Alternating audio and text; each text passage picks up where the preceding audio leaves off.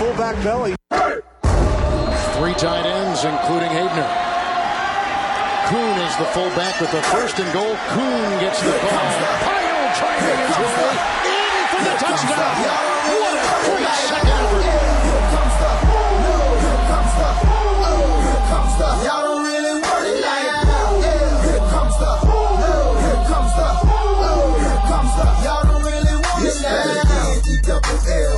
Said so. I keep big bills up in my heart on the dirty like blood. So ain't got no twist in my head, but I'm still dreadful. Wolfpack, what's going on? It's the Wolf of Roto Street, RotoStreetJournal.com. We breed and feed you fantasy wolves. Thrilled to welcome on the Athletics Bills reporter, Joe Buscaglia, who's covered Buffalo since 2010. Previously, Joe was on the beat at WGR Sports Radio 550 and at WKBW in Buffalo. And we are just so excited to pick his brain on one of the most explosive offenses here in all of football. Joe, how are you doing today, man? I'm doing great, and it, it wasn't always like that. Like it, it used to be some years where Bills players don't even get drafted Yeah, in, fantasy, right? in fantasy, but now it's much different. exactly. It's it's one of the top highest power attacks, the third most points of the league last year. Could even take it to another level. We'll actually find out if you think they can. And we'll start with the man at the top right there with Josh Allen. The Bills were full of fantasy league winners last year, and none were more so than that guy right there, the quarterback.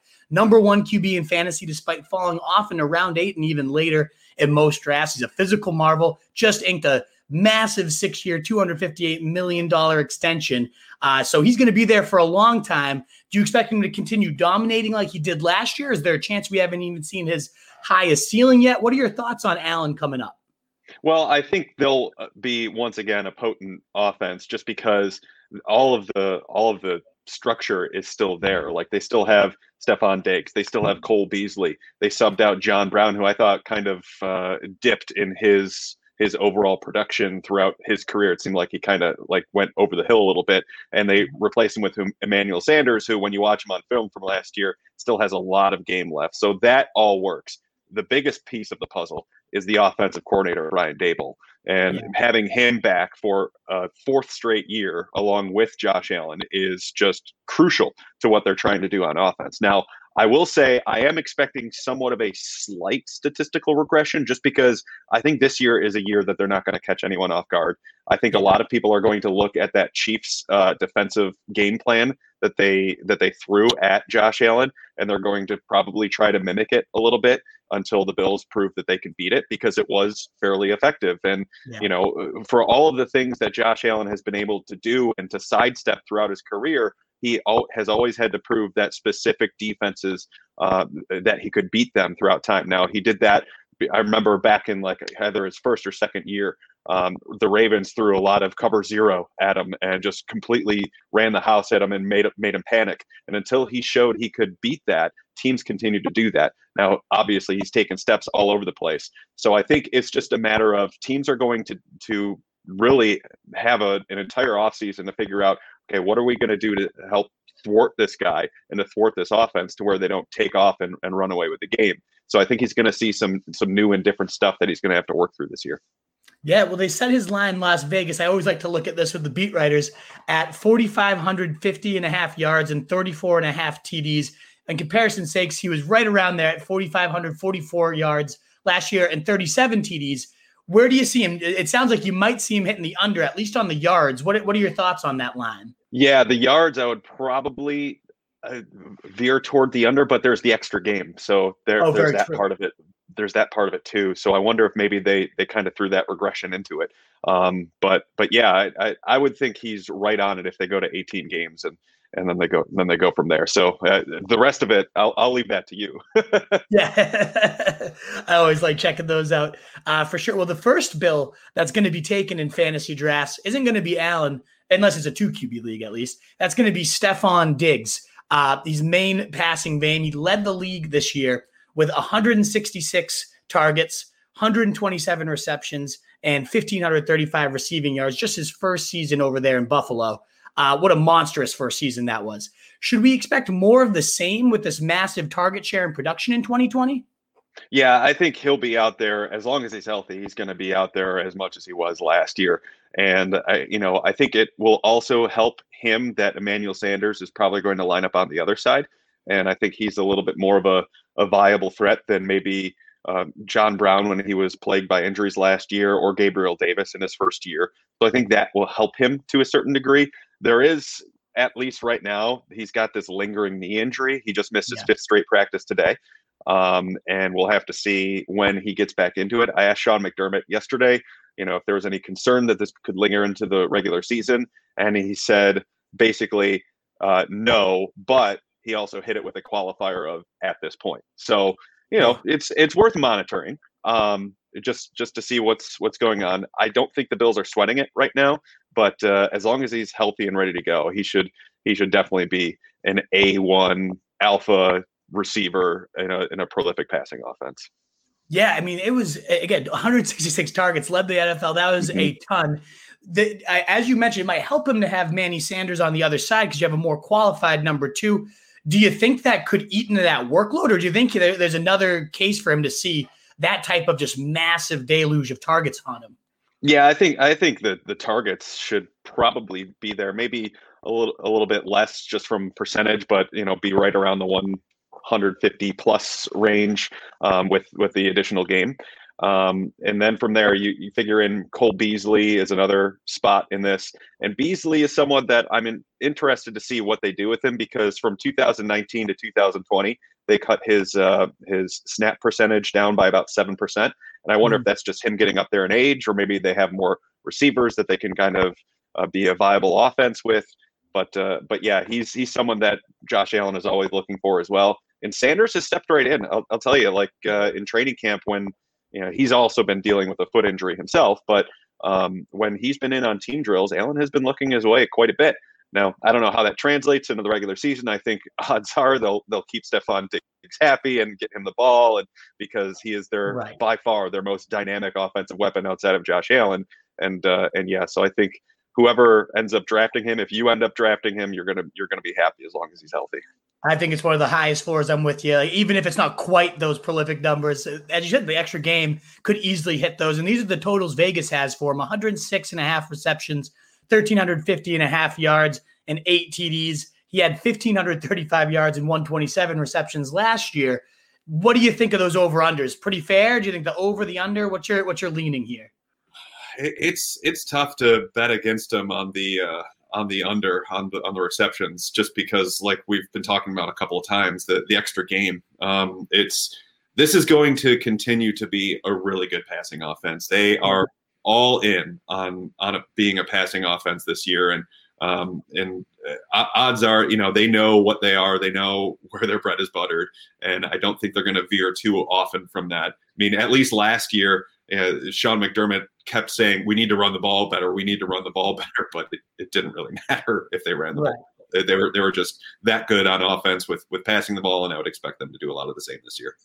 Yeah, I think if I'm not mistaken, we're first in terms of first down pass rate, you know, neutral situation pass rate, and you mentioned that continuity with Brian uh, Daboll there at, at offensive coordinator seems to be leading like a, a heavy offensive pass. So there should be some viable weapons behind him. You hinted at a few of them earlier. Do you get a sense that any of them are developing like that clear go-to number two behind Stefon Diggs? Not really. I think Beasley is always the one I kind of I I kind of veer towards just because Allen looks for him constantly, especially against zone defense. Like Beasley just has this innate ability to understand where the defender is supposed to be and to use it against that player. Um, and so that's one of his strongest assets, and in man coverage you know the way he sets up his routes right right from the line of scrimmage is pretty fun to watch. And he's, yeah. you know, the Bills' nickel cornerback Taron Johnson said basically having Cole Beasley there is like a cheat code for him because he can learn uh, how to defend basically anybody in the NFL at that point. Wow. So I think with uh, with Beasley, he's always someone to look out for. But again, it's it comes to the the snap percentage for me about whether or not he's actually going to be this bona fide number two.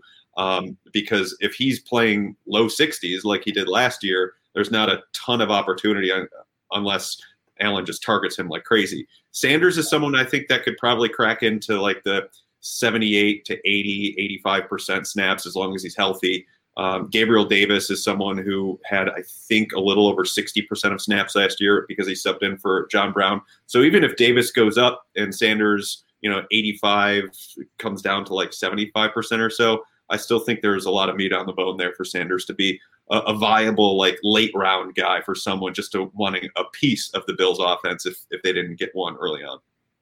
Yeah, absolutely. I think he falls uh, most drafts past those other names you mentioned there. And it, as it is, it is the new weapon there. Has he looked like him and, and Josh Allen have forged that rapport? Has it looked like he, that veteran status has helped him? Or what are your thoughts on Sanders so far in, in OTAs and now obviously training camp? Yeah, they've definitely established uh, a bit. Like like I said before, Allen has been looking for him when when Sanders has been on the field to try and build that chemistry with him.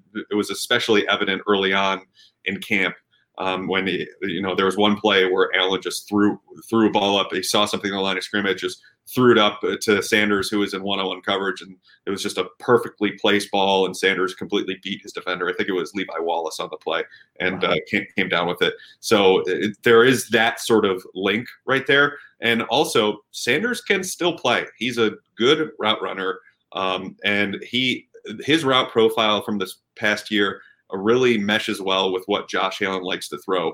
A lot of the slant patterns, a, a, a lot of the digs, a lot of the outs. Uh, he he he goes down the field uh, quite a a good portion of time and or at least he did for the Saints last year. I think it was around like 27, 28% of his routes were go routes. Um, so that can supplant the John Brown void that that they uh, left when when they cut him this past offseason. So so yeah, I think there's there's some opportunity for Sanders. I do think they they still like Gabriel Davis, and Davis has looked good this summer. But uh, mm. I, I, think they signed Sanders because they were after him a couple of different times. They tried to trade for him at the deadline a couple years ago. They tried to sign him, and that didn't work. And finally, they got him to to sign after he um, was released by the Saints. So I think they want to incorporate him pretty heavily.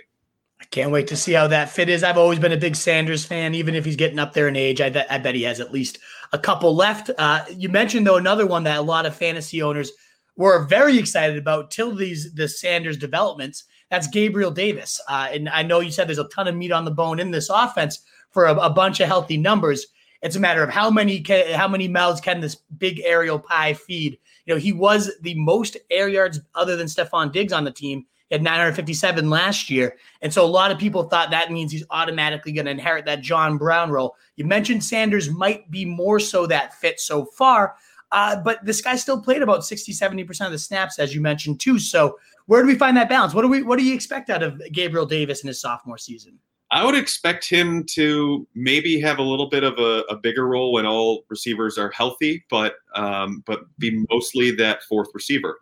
I think that's how it's pretty well been established to this point um, th- through training camp. Uh, usually, there's there's a lot of Sanders uh, mixing in with, with, Josh Allen. Davis will do it occasionally, but uh, but yeah, I think for the most part, I, I, would expect my personal expectation is that he's going to be the fourth receiver. Um, you mentioned the air yards thing. I think a lot of that has to do with his route profile, and Gabriel Davis, I think, ran a go route over I think 31 or 32 percent of his routes oh, last year. So that that's a that's a huge percentage of what, what they're trying to do.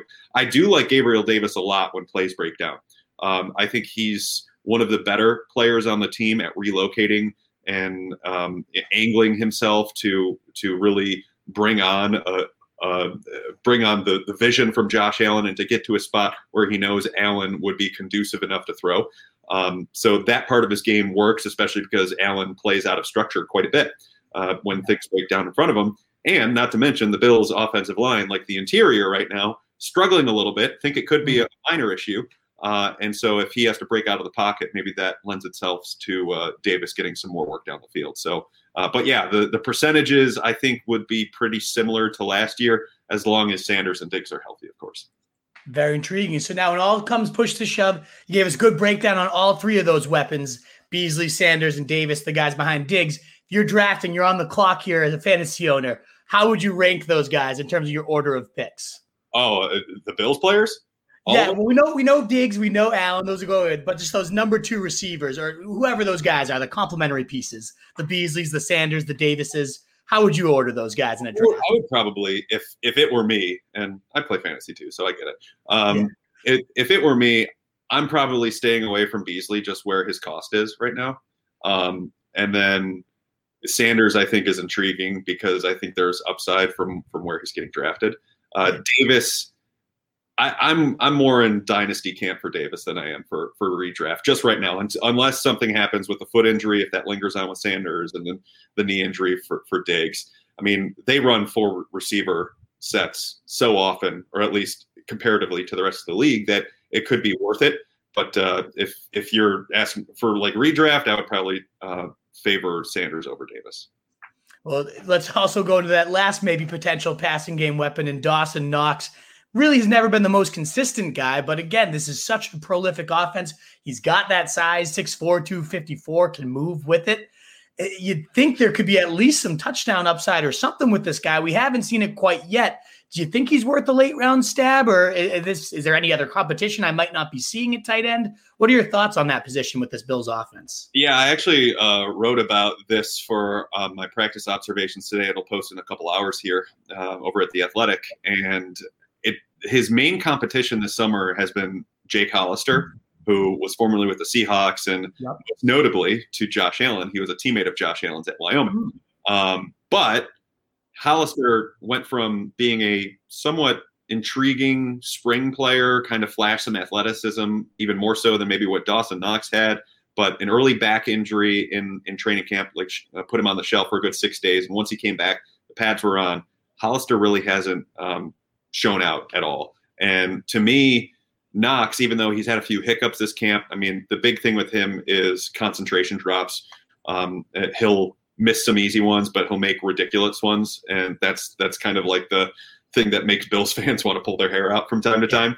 Um, but there is some potential there, and it doesn't seem like he will uh, he will be anything but the starting tight end at this point. It, it doesn't seem like Hollister is putting together a good enough camp to push him. So Knox is going to have every opportunity to prove to the Bills that he can be their long-term tight end. It's a big year. It's his third season. Uh, they know he has really good uh, yards after the catch ability. They know he's improving as a blocker. If he can just get rid of those drops out of his game, become more consistent, then then there could be something there. But the thing is, Josh Allen kind of looks for his receivers above all else, and um, mm. I don't know that the tight end is necessarily going to be a prolific one in this offense unless you have enough of a talent like you know a Kelce, Waller, Kittle, something like that, to where they, they become a go-to. That makes complete sense. Yes. Well, why don't we turn our attention, even though it's not nearly as important, given how prolific the pass attack is, the rush attack just has not really been there. Even though they scored 30 points a game last year, they just never had a backfield option that felt steady, that felt viable from a week to week basis for fantasy owners last year.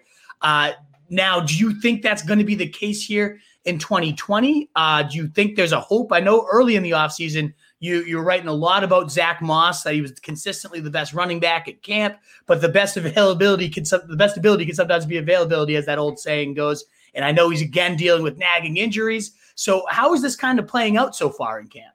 Yeah, well, before the preseason game, Moss was the better of the two running backs, in my opinion. Yeah. Um, and then Moss injured his hamstring a couple of days before the, the preseason game against the Lions, couldn't play and Singletary went in and on I think five or six carries looked pretty good. Um, Singletary this offseason has completely reshaped his body. Uh, he has cut down a lot of the the body fat percentage. Uh, looks leaner.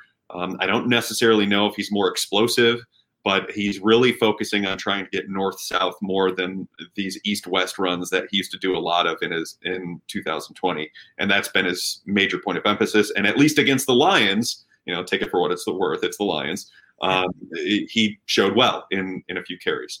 Now, the good thing for Moss is that actually today he got back on the practice field, worked into some team drills, so it doesn't seem like that hamstring injury is going to linger. Um, but uh, the Bills are holding out hope that he can play against the Bears. And I, I think he probably knows that he needs to because yeah. if he if he wants to maybe even take hold of this backfield, then he's going to need to show better than Devin Singletary. And he saw Singletary have a pretty good day. So I would still probably lean towards Moss being the guy who gets the majority of snaps, but I don't think it's going to be a large disparity. I think at most it would be 60 40. Um, I do think there's there's a world where potentially down the line, Singletary, you know, maybe falls back into bad habits of going east west and trying to make guys miss and not maximizing his runs, and to where maybe he becomes more more of an afterthought. Maybe even they they want to try Matt Breida because he's got this speed, unlike Singletary or um, or Moss, as more of like a a second chair kind of thing. But I do think that we're well away from anything like that, and I think the Bills are just going to ride the hot hand, frustrating as it is for fantasy football owners. Yeah, and as you mentioned that name there, Breida, he did see 12 touches in the preseason, two receptions, didn't do much with it, 42 yards from scrimmage. Is there a world where this is like not only just a two-headed nightmare that is in a great viable attack anyways, but becomes a three-headed nightmare and they mix Breida in there a decent amount as well? I, I don't think so, just because okay. they, they've usually only gone with a two running back um, approach and that's since McDermott and Beane have took over. Their game day actives usually have their third running back needing to be a uh, a legitimate special teams mm. uh, hmm. special teams asset, and that the last couple of years has been Taiwan Jones. Um, so I, I, think for them, they they probably look at it like, okay, it's going to be one or the other of you know either Singletary or Breida or Moss or Breida. I I would end up thinking that Matt Breida winds up being basically what TJ Yeldon was uh, the past couple of years for Buffalo. Game day inactive unless somebody's injured. And if somebody is injured, then uh, then he'll go in and maybe not even be a 50-50 share. The other guy would probably be the the one. But you never know. If Singletary reverts back to bad habits, this is his third season too, just like we were talking about with Dawson Knox. If he re- reverts to bad habits, they might go, okay, we've seen all we need to see. Let's inject some speed into our offense, see what Matt Breida can bring to kind of uh, do a little uh, thunder and lightning approach, like like the USC used to do with LenDale White and uh, Reggie Bush.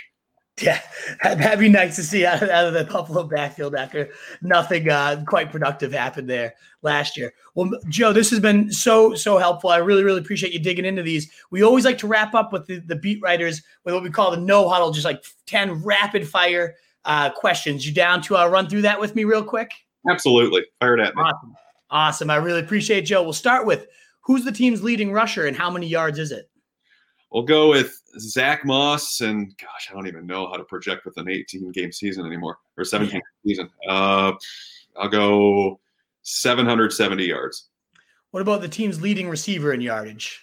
Yeah, that's easy. Stefon Diggs. and how many yards do you think he puts up? Uh, I think I think he'll go third in the 13 somewhere. What do you think the biggest off or who do you think the biggest offensive disappointment will be on this team? Biggest offensive disappointment. Maybe maybe I'll go uh, the running backs as a whole, um, just because people are expecting one of them to come up, and so I'll, I'll say the running backs. What about the biggest breakout or surprise player on the Bills? I'm going to keep going with Emmanuel Sanders. I think he's he's the guy that is being uh, undersold here in fantasy world. What's the Bills' biggest strength as a team? Josh Allen in the passing offense and running the ball at the end zone. Basically, it, it the life revolves around Josh Allen in Buffalo. Absolutely. What do you consider the team's biggest weakness? Their uh, interior offensive line right now. Um, and I think that could have fantasy ramifications for not only the run game but also the passing game. If uh, if you know, because one of their guards, Jon Feliciano, dropped a bunch of weight. Don't know what he is as a pass blocker. Their other two options, like mm-hmm. Boettger and Cody Ford, they're not great pass blockers. So I'll say that. And what do you think their record is, their division ranking, and then the conference at the end of the season? Yeah, I think they'll uh, they'll win the AFC East. Uh, you know, Miami's a little bit better, but uh, I don't really see New England or, or the Jets uh, really going after it this year.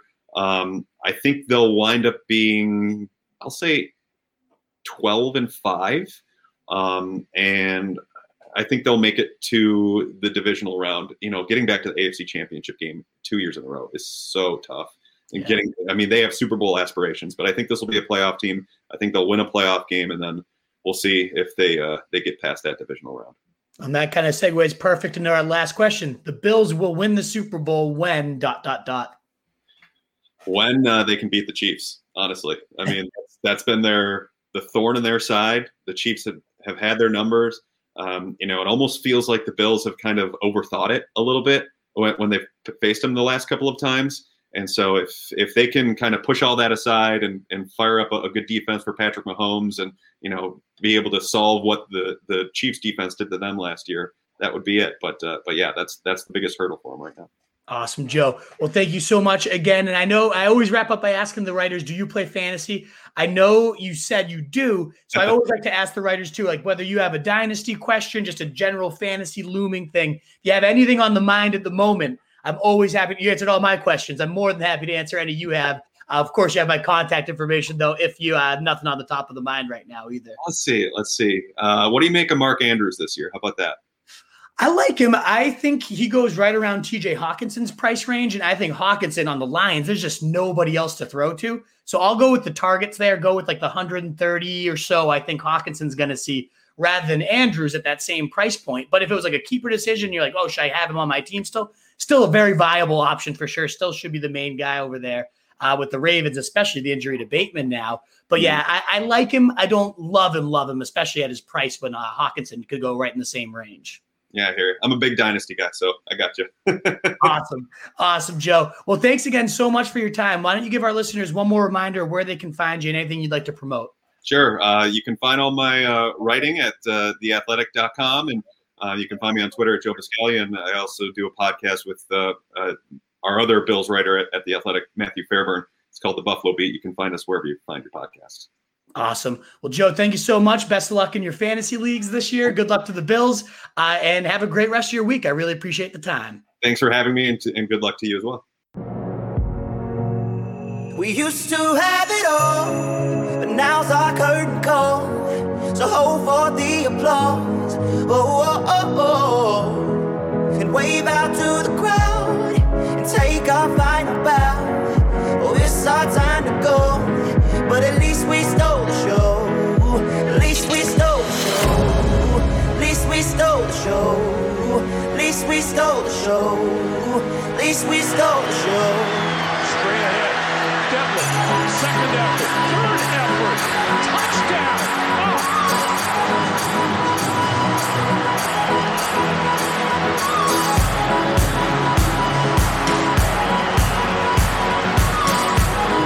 That's pretty awesome.